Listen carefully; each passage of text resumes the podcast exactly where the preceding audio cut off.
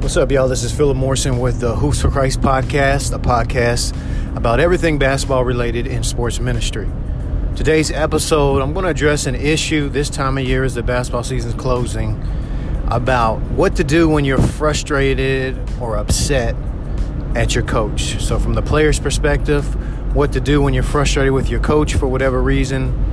And then I'm going to flip it and let's go from the coaches or parents' perspective, what to do when you're frustrated with a player.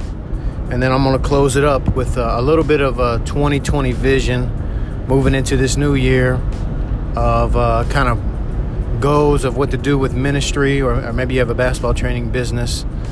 And then just kind of tell you my story of how I made that transition from playing overseas into full time basketball training and ministry. So let's dive in, let's get right into it. So I want to start out focusing on a player's perspective.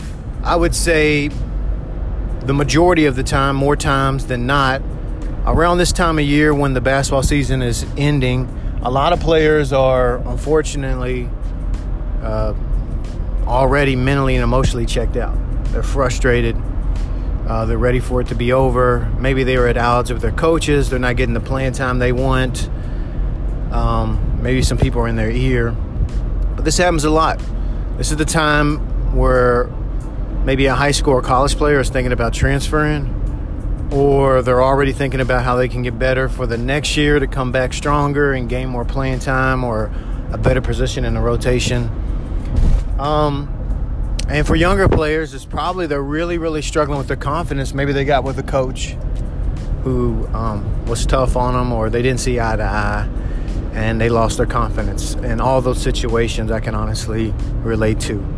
So I want to focus on that. If you're a player and you're frustrated or upset or at odds with your coach, what should you do? First off, I would say communication.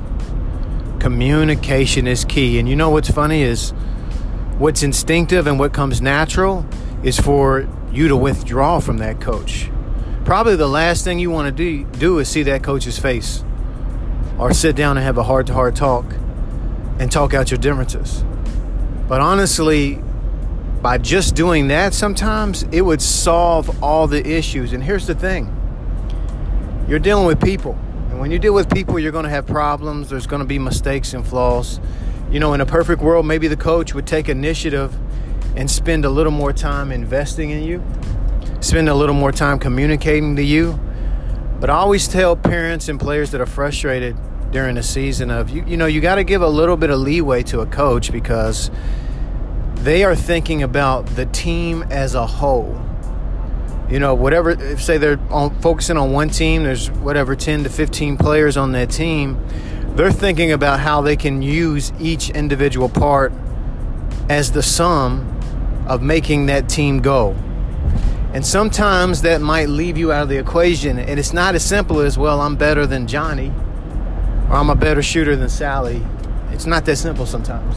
Sometimes one player brings a little bit more value or dynamic to the team and the team's needs than you, and that's why they might get the nod over you sometimes. It's not as easy as, well, I can beat that player one on one. That's not always the case. So, when I say that is, you got to look at it from that point of view. You know, a player and a parent will always be team you first and the team second. Always, especially parents. They're always team their child first. They want to see their child succeed above all. And then they want to see the team as a whole and other other players on that team succeed. You know, that's a tough position for a coach because now they have to think about the group as a whole being successful. And so I, I think you should be objective about that, first off. Second would be once you decide you're going to communicate to the coach, talk to the coach in a way that benefits the team, not just yourself. Or here's an example don't come to your coach and be like, Coach, how can I get more playing time? I want to play more. What can I do to get on the court? That's just focused on you. It's not really focused on the team.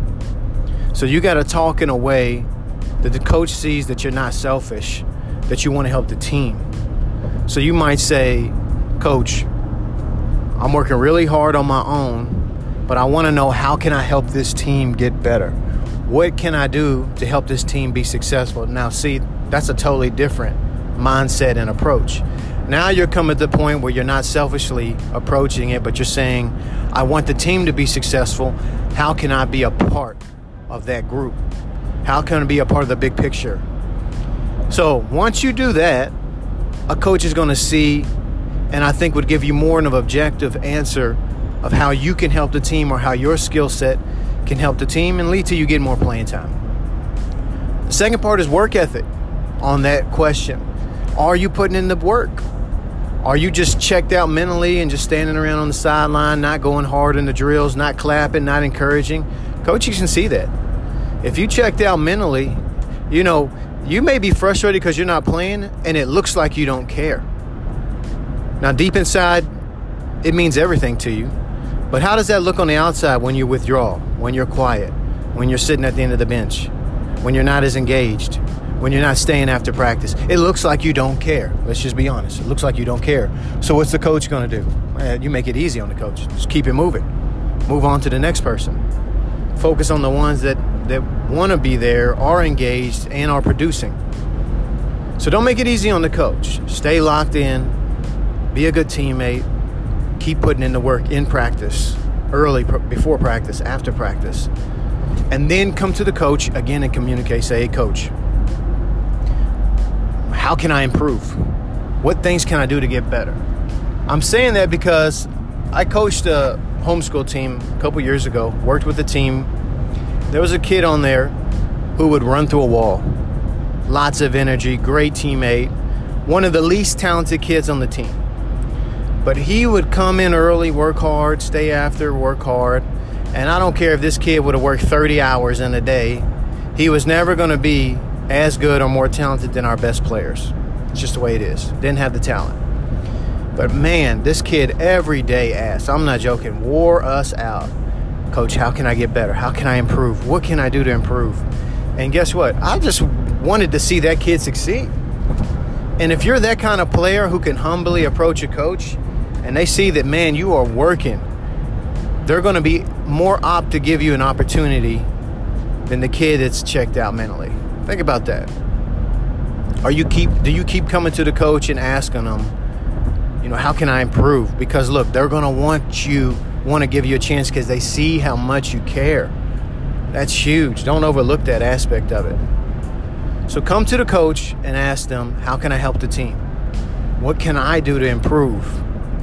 Do it all from a team, unselfish perspective. Now, if you're a coach or a parent, what I would say is if you got a player who's selfish or not working hard, here's the best way to get to them. Figure out and let them know it's in their best interest to be a team player or to buy in. Players want to do what they think is best for them. If they play selfish, it's probably because they feel like if they give up the ball, they're not going to get it back. So it's in their best interest to shoot the ball every chance they get. If they're a selfish player. Somewhere along the line, they've got it twisted that it's in their best interest to operate and think that way. So it's your job as a coach, as a parent, to get them to understand no, no, no, you got it twisted. It's in your best interest. You're going to be the most successful, the most happy play with the most joy and be a better player ultimately if you play this way, if you buy in to the team concept. Now that's a gift right there. Like I always say, you know, teaching's a gift, reaching people is a gift, connecting is a gift. But that's the key. Approach the kid and figure out what do they really want. What's important to them? Let them know things that are their strengths, things that, that you see and you appreciate words of affirmation. Affirm them, encourage them. Get them to see that you're on their side and want them to succeed. It's not them against the world. See that a lot of times. A player has that mentality of it's, it's me against the world. You got to make them understand that, you know, this is a team, this is a family, this is a brotherhood, a sisterhood, whatever team you're on, and let them know, hey, it's in your best interest if you buy in and play this way. That's how you'll reach a player. Not saying, look, it's my way or the highway. Man, a lot of times players, young players, are going to buck. Especially strong minded ones and leaders. A lot of times, you know, with that type A personality, they'll buck at that So you got to make them see it's in their best interest. So that's my advice for both ones. If you're a player or a coach or a parent, that's a way to reach whoever you're trying to reach. Now, swinging into the maybe the sports ministry side, you know, it's 2020, just just rode into February here, and uh, a lot of times at the beginning of the year, you kind of cast a vision over your goals or things you want to accomplish, and so, you know, that's kind of what I've been doing. But you know, I want to I want to rewind back to 2014 when I was going to make that transition to overseas basketball. So let me take you there. We're in Manila, Philippines, and I'm sitting in a Seattle's best coffee shop. Right, right outside the hotel I was living, I was overseas in the Philippines. There was a Seattle's best a Starbucks right next to this place called Mega Mall in Manila, Philippines. You guys ever been to Manila? It's in the Ortigas area, business district. So I would go there, get on my laptop, get some coffee or breakfast, and, uh, you know, there was a period of time where my wife, uh, she was with me always overseas, but uh, she flew home for a couple months uh, during the holidays. So I was out there by myself, just practicing, training, grinding away. But I had a ton of time on my t- on my hands, and I used to just for hours on end, I would be in this coffee shop trying to read books, watch YouTube videos, learn, because I knew in my heart I wanted to transition into some kind of sports ministry or basketball training business. I knew that would be the next step for me. I just wasn't sure when I was going to take that leap.